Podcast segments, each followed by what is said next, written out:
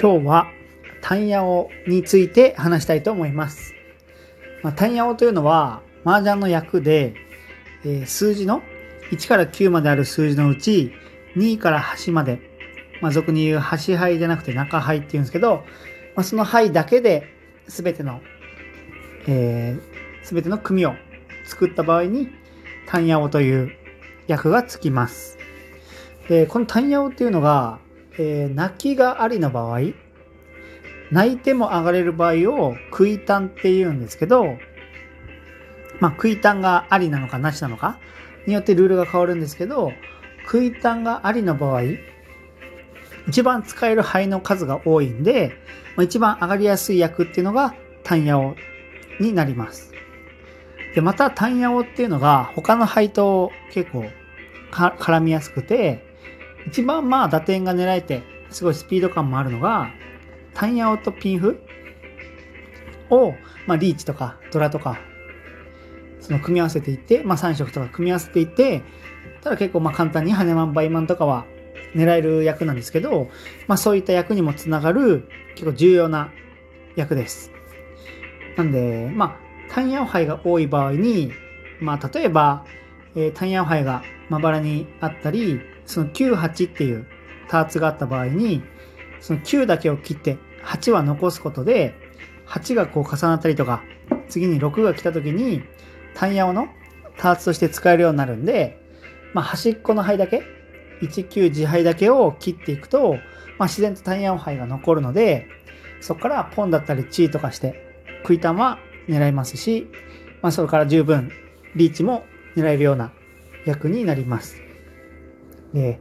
僕がその、いつもやってるルールだと、赤牌が、まあ、祝儀対象なんですけど、えー、泣いても祝儀がもらえるっていうルールが結構多くて、結構その、そういうルールの雀荘が多いと思うんですけど、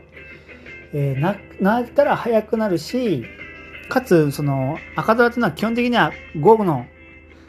4つある5のうちの1つが赤牌になってるケースがほとんどなんで、まあ、単ヤオと赤牌っていうのは相性がいいんですね。で、祝儀が結構でかいルールだと、もう、例えば、まあ、カンちゃんの5マッチで赤を積もっただけで、祝儀が3枚。そうなんで、みんなから1枚ずつみたいな感じで祝儀がもらえたり、まあ、そのタイヤだけの手配が赤牌1個来るだけで、結構その勝負手になったりするんで、まあ、タイヤをとりあえず困ったら狙うっていうのが結構、まあ、上がりにもつながりますし、えー、結構まあやっぱりチップ麻雀になると、上がりの回数っていうのが重要になるんですよ。で、上がった場合に、もちろんチップがあれば収益がもらえるし、まあ、自分がたとえ1000点でも上がってしまえば、まあ、他の人が勝負手でも潰すことができるんで、まあ上がり数が増やせるっていうことで、えー、タイヤオっていうのを使いこなせるようになると、まあ、すごい成績が安定するんじゃないかなと思います。まあ、攻撃的でもあり、守備にもなる。で、単ヤオなんですけど、まあ、9、8の8を残すとか、まあ、あとは、2とか8っていうのが、まあ、単ヤオ杯でいう8杯になるんで、そういった杯が統一になってると、結構、そのポンも一応しやすくなるんで、まあ、そういうのを残す。あとは、まあ、単ヤオ杯なんで、結構安全牌が少なくなりがちなんで、まあ、結構内定体が狭くなった時って、まあ、守りと攻めのバランスがすごく難しいんですけど、まあ、テンパイの時は基本的には攻めた方がいいんですけど、まあ、例えば後継のいいシャンってなった時に、安全牌に例えばシャーとかを持ってきたら、一個その受け入れ枚数少なくなっても、そのシャーを残して、テンパイした時だけ勝負する。前に出るっていうような、その駆け引きも結構大事になってきます。で、まあ、例えば、単ヤオでとりあえずまあ泣かずに待ってて、単ヤオチートイとかだと、もうそれだけで積もって裏乗れば、羽マにもなったり、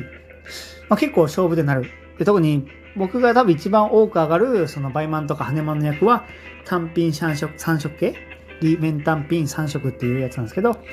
まあそれを例えば積もって、赤ドラとか裏ドラとか、モドラとか重ねれば、結構簡単に羽マン、バイマン行くので、まあ単ヤオっていう結構重要な役について今回は話しました。ここまで聞いていただき、ありがとうございました。